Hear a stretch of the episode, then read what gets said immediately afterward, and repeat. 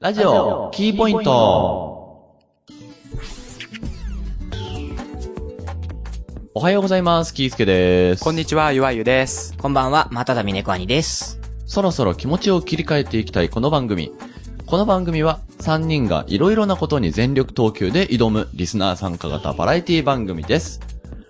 さて、9月に入ってそろそろ1週間なんですけれども、宿題皆さん全部提出しましたかもう、授業の始まりの日に提出しましょうとかいう宿題もそろそろ全部提出しきる頃じゃないかなと思うわけですけれども。ああ、はいはいはい。うん。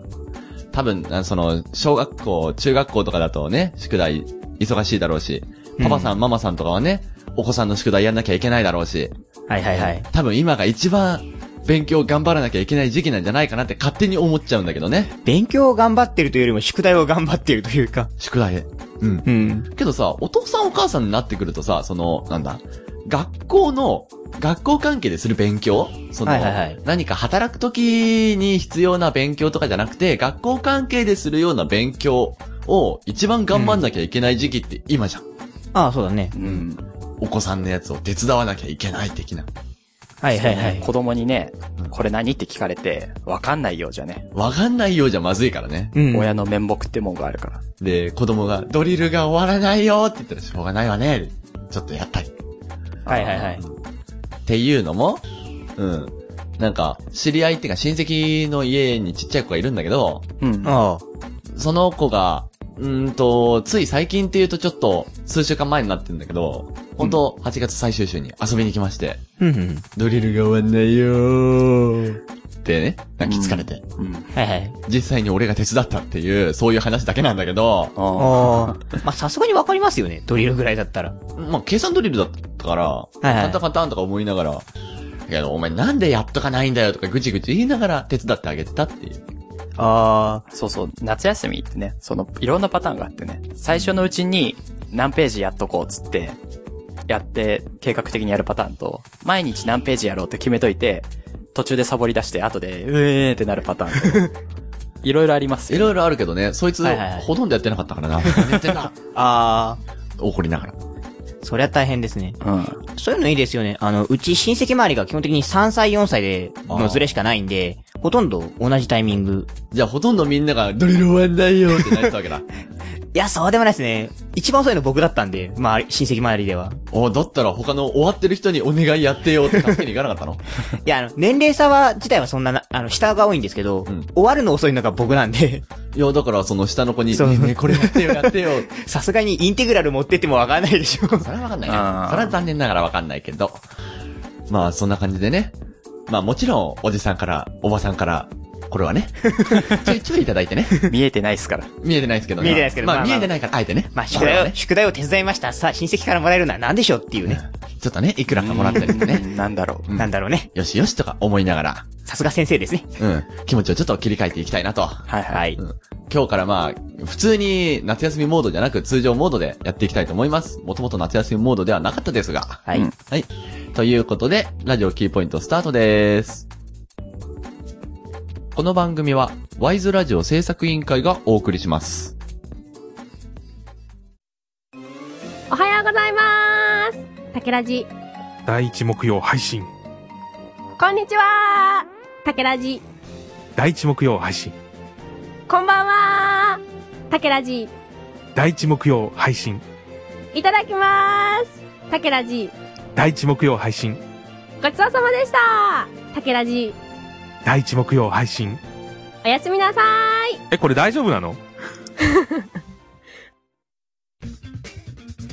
アコナオこの番組は聞く人の日常を無駄遣いする番組ですふつおた無茶ぶり小料理アーコの料理ネタそれからドジっ子アーコのコーナーどしどしお便りお待ちしておりますそれから遊園地とかもうこれからどっか行こうみんなで行こうねあ海外とかちょ、待ってよ。月2回目標配信です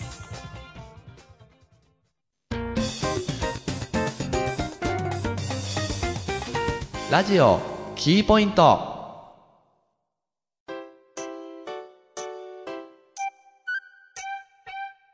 ついこの間テレビを見てたら、なんか最近ラジオ体操がブームらしいです。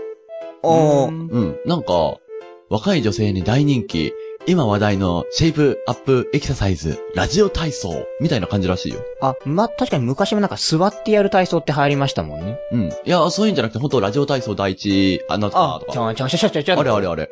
はあれが、本当に書店とかに何冊か本が並ぶほど大人気らしいです。うん。あーまあ、ラジオ体操だって本格的にうん、ちゃんと動いたら、結構筋肉使うっていうか、体ほぐれるよね。そうそうそう。うん結構疲れんだよね、あれね。うん全身本当にくまなくね、うん回したりするから。あ。なるほど。で、たうん夏休みってことで、あの、小中学生がね、うん。はあの、夏休みにハンコを押してきなさいっていう課題をもらったりしてね。いはいはい。うん。結構朝早起きして集まるような公演があったりして、あ、うんあれってまだやってるんですね、やっぱり。やってるやっってる。普通にやってるし、場所によっては、そうんの、小学生、中学生、あとは、ほんとお年寄りの方々とか、集まって300人以上が一つの会場に集まってやるっていうところも結構ポンポンあるらあしくーて。参加自由だから結構いろんな人が来るみたいな。うん。で、まあそういうのを見て、へえ、すげえ、まだラジオ体操ってやってたんだって思いながら、なんとなく体を動かしていたら、ラジオ体操第一は、なんだ、自分の記憶だけでバッチリできてしまったっていうね。あなんだかんだで覚えてた。今、ラジオ体操の第一って高校の授業とかでやりますからね。うん、やりますよね。う。うんん。なんか、そんな感じで、第2はね、音を聞けばできんじゃないかなっていう、ちょっと。あ、俺第二頭しか知らない。うん第二も順番だけ。あの、マッスルポーズのとこし順か知らない。番が曖昧かな。うん。あのポーズのとこだけだよね。これね。そうそう。あれもね、なんだ、ちゃんとやろうと思うと結構体疲れんだからね、あのポーズだけで。うん。第二ってどの辺動かす筋肉なんですかね、いやあれね。ぜなんだ、第1、第2含めて全体動かしてるけあど、うーん。あの、なんだ、えっ、と、筋肉番付的ポーズは、うんうん。なんだろう、あれは、足のふくらはぎと太ももを下半身使って、あと上半身は、上腕うん。上腕の部分をしっかり伸ばすよ、下に曲げてっていう。あの、マッスルクイックイのとこですね。そうそうそう。曲げて、その、肩から先うん。のちょうど力こぶができるあたりを伸ばして、で、上に伸ばすので逆側をしっかり。ああ。そこら辺の単にそれ単にクイックイってやるだけじゃなくて、ちゃんと曲げ伸ばし、曲曲げげ伸伸ばばししをちゃんとやるんだよ、あれはね。だから途中で90度ぐらいで、えいやって止めちゃダメなんだよ、あれ。そあのポーズが楽しいだけじゃないからね。あれうそうそう。うんまあ、あれやんないんでね、うちあの、ラジオ体操のスタンプの時もですけど。あ割とれ、スタンプの時もあの、ラジオを流してずっとやるんじゃないのえ、なんか、第二あたりでプチって止めちゃうんですよね、係の人。止めるんだ。だから、ここしか知らないんですよ。へえ、もったいない。いいなと思って、やってた人は。うんだから僕は多分第二は聞いてもわかんないです。ああ。まあ、そんな感じで、その、まあ、さっきね、小中学生が反抗してもらってって話したけど、はいはい。なんかさ、夏休みでさ、その、ちっちゃい頃に印象に残ってた、その課題っていうか、あるやんなきゃいけなかったこと的な。ああ、そうですね。僕なんか自由研究は毎年何かしらちゃんと作ってたんですけ ど。いや、それは手抜いてな作なんか違う、あの、料理を作るっていうのが基本的に多くて、理小学校の。時は基本的に料理系を作ってて、うん。一番失敗したのが小学校5年生の時に、うん。ガーリックバターの作り方みたいなのがあってあ、って、うんで、試してみたんですよ。うん。カッチカチで塗れなくなっちゃったっていう。あら、固まっちゃったん だな。そうカッチカチで固まっちゃって。あの、学校に持ってったんですよ、終わった後に。その、うん研究提出として。うんあの、一向に溶けない。あー、なるほど、なんか、ろうそくのろうみたいになっちゃって。へバターなんんだけどな、これ、と思いながら。食べ物系か。なんか、うちは、持ってったら1ヶ月ぐらい後ろに並べておくから、はいは食べ物系並べるのか、うーんってちょっと思っちゃって。まあ、バターは割と、その、置いててもなんとかなまったあ、んですなんとかなるけどね。うん。まあ、まもちろん、あの、後半ぐらいから写真に変えましたけど。そんなのがあったりして。あ、まあ、怖いねうん。そうね、僕はね、まあ、同じく小学校うん。なんだけど、大体どの小学生も嫌いなのは、読書感想文あー。あるじゃないああるの本を読んだ感想をうん。書くっていうのがあってうん、自分もね、すごい苦手だったんですようん。そもそも本を読むのがそんなに得意じゃないっていうか、好きじゃなかったので、はいはいはい。読むのもめんどくさいみたいな。うん。ただでも、何年かな、多分、真ん中ぐらい、3、4年ぐらいの時に、うんその、とある戦争に関係した本を読んで、うん。うん。まあちょっと物語みたいな本を読んだ時に、その自分のおじいちゃんとおうおばあちゃんが手伝ってくれて、その戦争の時のうん。思い出じゃないけど、要は、なんか戦争の後で残ったものみたいなのの話をしてくれて、それを、それを聞いて思った感想とかも書いたのね。うん。まあその、今まで小学校の中で歴代で一番長い読書感想文だったんだけど、あ、長かったんだ。そうですね、長かったんだけど、それが、すごいことに、ほう。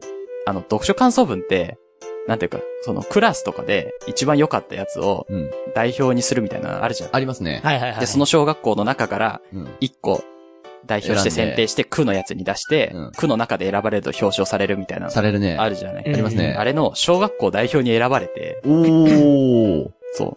その小学校代表でじゃあ区の選考に行きますってなってた。まあ、東京は、えっ、と、東京と、なんとか区って23区そうそうがあるそう。から。東京なんでね。うん23区の区の、その選抜うんに出しますみたいなほう。のが発表されてて、ほう。そのクラスで言われた時、えーみたいな。おー。もう帰って、親とかにも言ったら、完全におばあちゃんのおかげだねって言われ て。まあ俺も頑張ったけど、確かにまあおばあちゃんたちのおかげだよなと思いながらね。うん。まあ最終的にその区のうん代表には選ばれなかったんだけど、あー。あでもまあ学校代表ってね、普通に考えたら何百分の 1? うん。なわけじゃん。うん。すごいことだなって今でも思う。あいやー、実はですね、うんうん。東京都の大賞を取ったことがありまして、おーはい。あの、豪華な賞状を持ってるんですよ、俺。おーうん。東京都の大賞1回と、世田谷区の大賞を、うん、2、3回、2回だったかなうんはいはい取ったことありまして、うん。はい。読書感想文は大っ嫌いでした。あれあ。あ、逆にあの、祭り上げられるのが嫌だ。いや、それ、それはまあ良かったんだよ。あ、はいはい。良かったっていうかまあ、へえ、みたいな感じで、ありがとうございますって受け取ってたんだけど、うん。考えちゃうんだよね。その、ちゃんと本読んで、その内容をしっかり考えて、で、なんか適当な話題、まあまあ、今だから言うけど、適当な話題でっち上げて、それをうまく絡めて、で、最終的に自分の糧となりましたっていうふうにまとめるっていうのが小学校の読書感想文の基本的な作り方。うん。まああ、割とセオリー的な。セオリー的な。うんで、考えちゃうんだよね。その、その本から何が読み取れるかっていうことをしっかりと考えちゃって疲れる。はいはいではいはいはい。えっ、と、実際にやったことを、これからやるかもしれないことを、何もやってないけどでっち上げることを、これらも考えちゃうんだよね。うんうんうん。で文章化、とてつもなく考えちゃうんだよね。だから読書感想文すっさまじく疲れて、その、一番最初オープニングの時に言ったような、あの、ドリルかなんか簡単なんだよ。何も考えずに計算だけしてればいいから。あ、はいはいはい。うん、正直、そろばんできれば誰でもできるじゃないまあ、もちろん計算苦手な人ごめんなさいよ。うん、まあ、うんただ、うん、普通に計算さえできてれば、まあ、自動作業的な感じでできるし、漢字の書き取りとかも手が動けば動くからできるんだけど、とにかく頭を使って考えちゃって、適当にやればいいじゃんっていうのはあるんだけど、適当にできなかった。おー。そうね、使う脳みその部分が違うんだろうね。そのドリルやってる時と読書感想文やってる時では。ということで、嫌いでした。ただ、うん、超頑張りました。うん、ね、完全に食われちゃいましたけどね。 でもいいな。多分読書感想文の曲は全くなくて、やったのかやってないのかすら定かじゃなくて、うん。まあやってないような気がしてなくもないんですけど、どうなんでしょうかね。いや、なくていいよ、あんなもん。まあだって大半の小学生は、さっきの話の、うん。何その、その本から、どういうことが読み取れたかっていうのを、その自分の解釈、解釈だけうん書いちゃうから、その本うんからどういうことを考えたかみたいなの部分が抜けてるんだよね。そうそうそう。その、どうやって、なんていうか、その人は書いたのかとか、自分だったらどう書くとかっていうのを全く考えずに、こう思いましたとはいかは、いこれこれこういうことがあって、こうならなきゃいいなと思いましたみたいなことしか書かないから、うん。そんな対象に選ばれないんだよね。あはいはい。まあ戦争なんていうのは一番、その、い言い方悪いですけど、一番国が喜ぶ題材ですからね。うん、あとはなんだろう。物事がはっきりしてるから、ん。あとはいろんな人の考えがあるから、ぶっちゃけそういうところから自分の考えとして飲み込みやすいから、そうだね書きやすい。っうん。ていうこともあるので、まあ、皆さん課題図書を読みましょうっていう結論でいいのかな、これは。 そうですね。そう最近、ラノベも課題図書だったりするんでね。なんか、課題図書を読ませるために読書感想文やってるんじゃねえのってうがった考え方もありますけれども、 はいはいうんまあ、読んどいた方がいいよっていうのは確かなんで、本は読みましょう。はい。ラジオ、キーポイント !3 人が早口言葉で対決したり、何気ない単語から全く新しい商品を考えたり、素敵な3人がちょっと難しい言葉でトークしたり、とにかくいろんなことに全力投球で挑む番組です。ここにしかないものがきっとあるはず。そう、キーポイントならね。なんか古い気もするけど。ラジオキーポイント。各週木曜日に配信中。聞いてね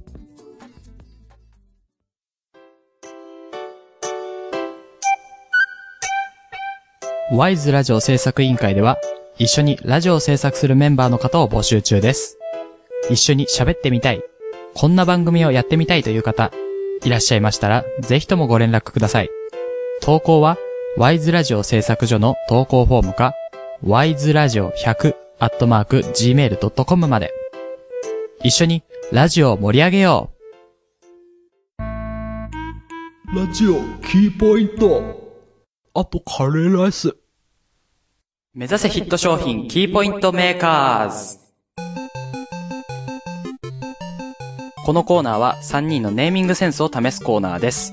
単語が書かれたカードの山から3枚引いて、引いた単語を使って新しい商品の名前を考えます。この時、前の単語のお尻の文字を次に来るカードで隠すことができます。3人で商品をプレゼンしていき、最後に一番ヒットしそうな商品名を選んで、スーパーキーポイントのヒット候補にしていきます。はーい。なんかちょっとお久しぶりな感じもしますね。ね、なんか、ほそ、そうか。一回空いて、で、その後が、あの、早口言葉だったから、うん今回は結構空いてるの。結構空いてますね。というわけで、えっと、前回の、えーヒット候補は、テジャンのパスタでした。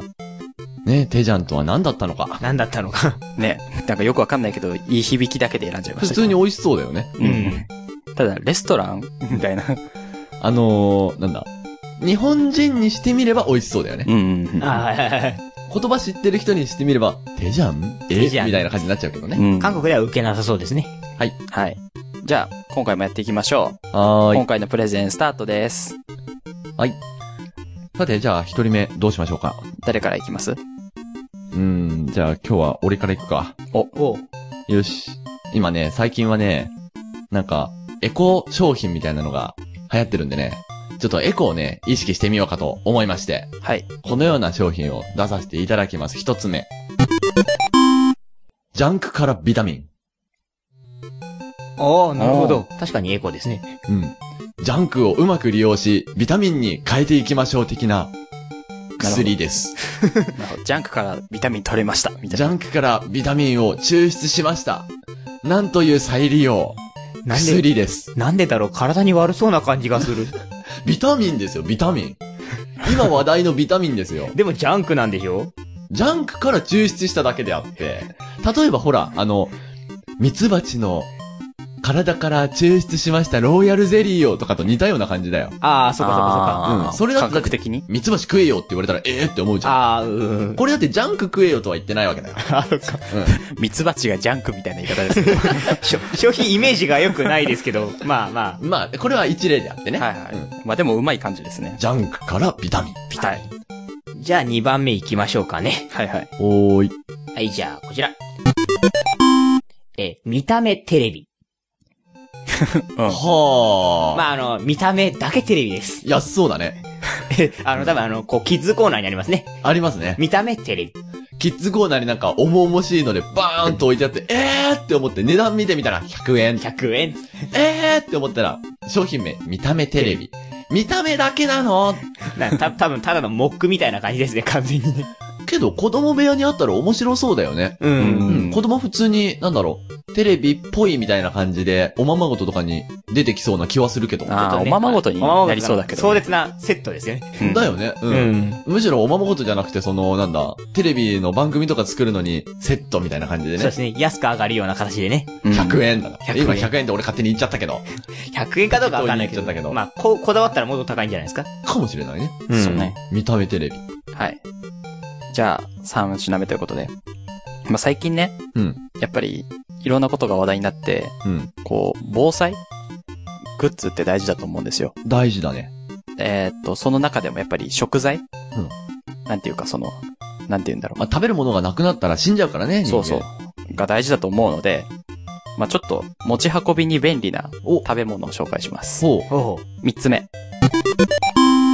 ポケットな餅。餅餅。餅。 あの、餅餅なら腐らないから、ああんまり腐らないからね、こう、ほいらざこう、ね、餅って言われるとさ、うん俺の中であの、なんだもちろん、その、た、すぐ食べられるような、あの、磯辺焼きとかもあるんだけど、はいはいはい。あの、売ってる餅って言われて、 切り餅を思い浮かべちゃって。うん硬い硬い硬い。そう、切り餅ポケットに入れといて、出して食うのかみたいな。顎超強くないとダメだぞ、これって。いや、多分、水とかで戻る。お、すげえ、それは。そう、水とかで戻せる、こう、ポケットサイズの餅。それはすごい。水とかで戻せんのはすごい。うん。まあ今、あの、山用に結構ありますからね、その類のものは。餅餅、ありますよ。そうなの水で戻せる餅へええあのー横田基地とか行くと売ってますよ。ー、すげえ、知らんかった。磯辺餅、それこそ磯辺餅売ってます。へー。水で。戻して、水で溶く醤油粉がついてきて、海苔がついてきます。ああ、じゃあ、えっと、なんだろう、本当に山の上で、特に熱とか加えずに餅が食べられるんだ。そうですね。あれは結構、あの、山岳部としては便利でした。へー、なんと、知らなかった新事実。で、そのような商品に乗っかって出たポケットな餅。餅。いいんじゃないでしょうか。へまあね、お茶でも戻せますからね、戻そうと思えば。 ー。ね。いやーなんか、カップ麺でお湯とかで戻すとかだったらわかるけど、水でも戻るんだ。まあ、カップヌードルだって究極水で戻せますから。 1時間ぐらいすりゃ、ね、え戻せっけど。そうね。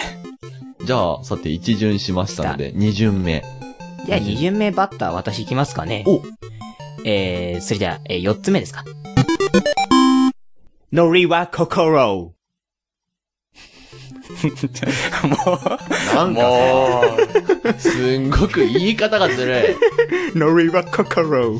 言い方がずるい。言い方がずるいとしか言えないじゃないか。だって、だってさ、表現がそうせざるを得ないじゃん。まあ確う、かだってに、パッと、 パッと見さ、商品名でもないのにさ、言い方だけじゃない、本当に。本当だよ、ずる い。それはずるいよ。ずるいな、それ。えー、じゃあいいよ、対抗策出すからいい よ。お、お、乗っかっちゃうの。闇に飲まれよ。あ、それは、さ、商品名じゃないでしょ、それも。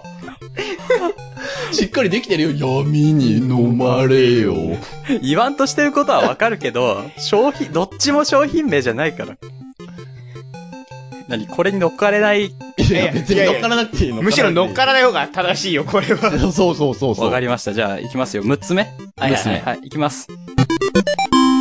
特に、ナタデココ。特に、ナタデココ。特に、ナタデココ。言わなくてええねん。てか、それ普通に、普通にできてるじゃん。そうそうそう。普通の文章だけど。特に ナタデココ。ナタデココただ一部違います、的な。 それ、うん、そうね。特に、ナタデココだけど、あの、米印。ただし、この商品はナタデココオンリーではありません。ありませんってことで。ナタデココ100%ではないっていう。そういう商品です。あえて100%ではないところを売りにする的な商品。そういうことです。特にナタデココ。はい。うーん、時間的にあと1個かな。あと1個かなってことで、あと1個じゃあ、俺が出しちゃおうかあ、お、出しますか。な。はい。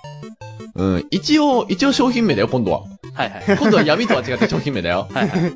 じゃあ行きます。えー、7つ目。卵かけレギンスの詰め合わせ。商品名じゃねえな。商品名だよ、詰め合わせじゃん。 まあそうだけど。問題はそれ着用不可能だろう。いやー、お歳暮だよ。詰め合わせだから。ああ、そっかそっかそっか。お歳暮だよ。自分は、何もしない。自分は渡すだ け。卵かけレギンスね。卵かけレギンスの詰め合わせ。あの、当、当商品は他人に、他社にあげて、あの、仲が悪くなっても、うん、一切感知しませんよ 一。切感じしません。一切感知しませんよ。そういうプレイに見えちゃうしね。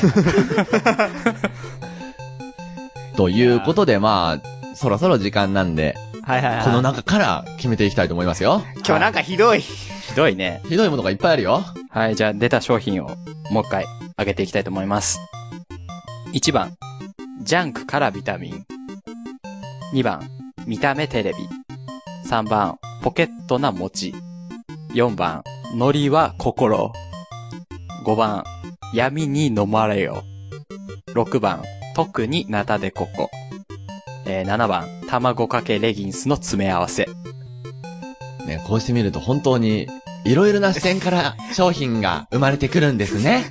こんな企画会議やだなうん、ちょっと企画会議だとしたら、いくつかはまず、しょっぱなからパーンだね。パーンだよねこれあるわけねえだろ、パーンこの案出した社員、クビだろ、完 全に。いや、これはね、このような視点から出てきてね。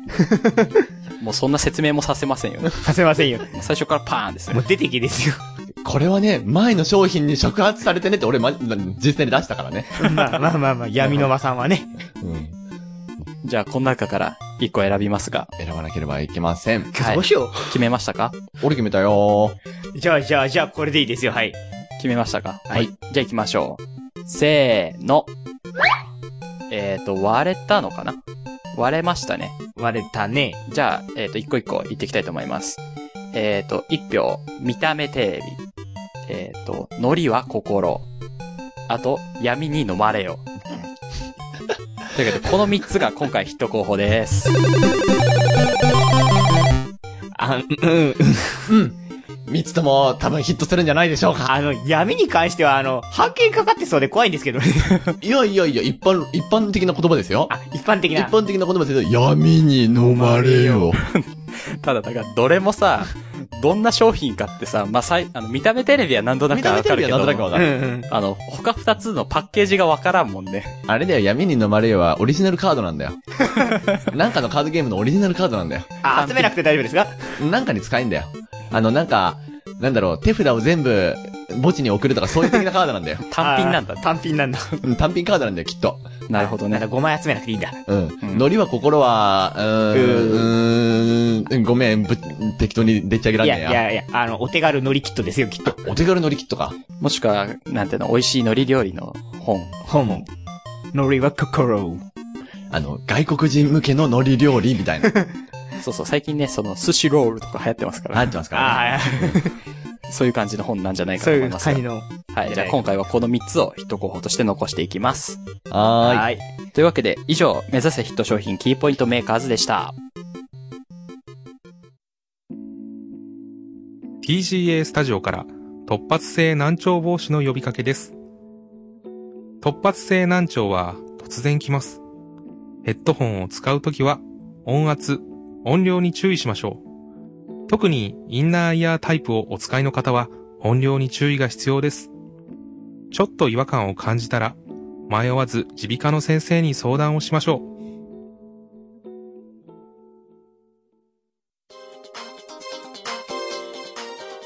アマゲホはアニメ、漫画、ゲーム、ホビーについて、ゆわゆとゲストがトークするサブカルトークバラエティです。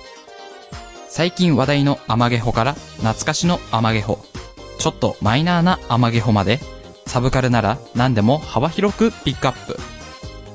アマゲホは不定期に配信中。ゲストは随時募集中です。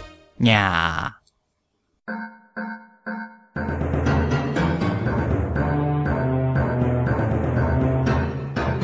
ラジオ、キーポイント。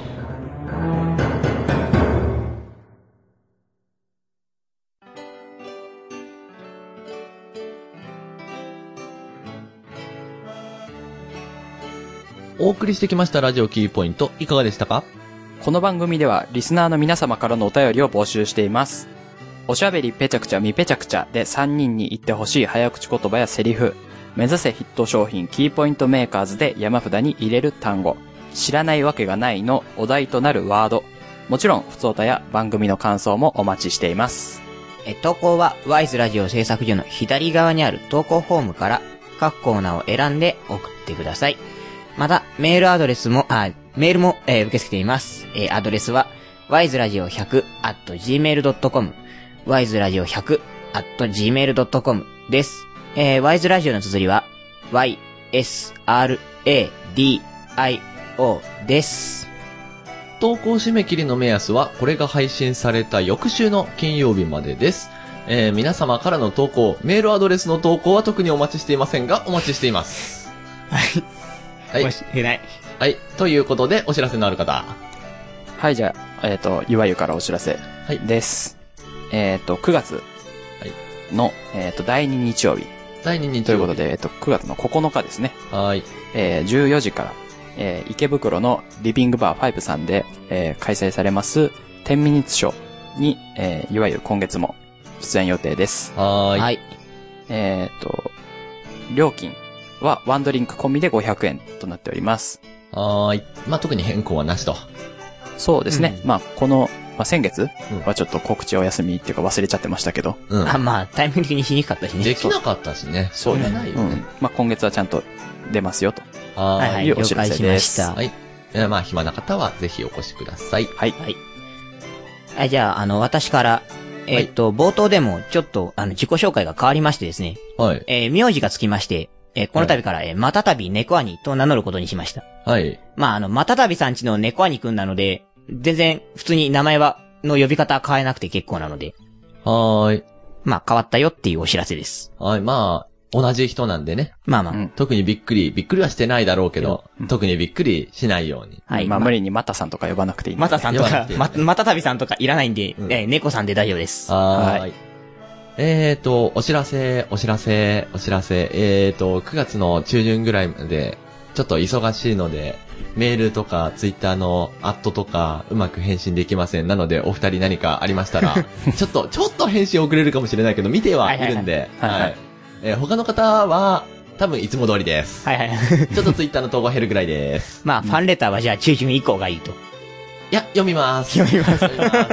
読みます。返信がちょっと遅れるぐらいです。はい、わかりまというしことた。はで、い二人はちょっと何かあったら、急ぎの場合は本当急ぎでくださいってください。ちょはいはい。はい、わかりましたっ。と私的な通信でした。はい。はい。えーと、まあ、そんな感じでね。なんか、つい最近、雨がザーッと来て、真夏日がう、ん。連続更新が途絶えたとかで、うんちょっとずつ過ごしやすい気候になっていくのかななんて感じてはいますけれども、うんうん。まあ、9月なんで、秋雨と言いますか、こ雨れかのら季節にはなりますから。台風のシーズンがね、やってきますので、うん。はいはいはい。雨でどんどんどんどん気温が下がっていくと思い思いますけれども、体調だけはしっかりと注意して、ね。健康第一で過ごしていってもらいたいと思います。はい。はい。ということで、今回のラジオキーポイントもここまでです。お相手は、好きな早口言葉は、いっぱいの意を、おに変えると、おっ ぱい。キースケと、うるせえ。好きな早口言葉は、青巻紙、赤巻紙、黄巻紙、いわゆると。 えー、早口言葉が大嫌いです。猫兄でした。それではまた次回、さようなら。さようなら。この番組は、ワイズラジオ制作委員会がお送りしました。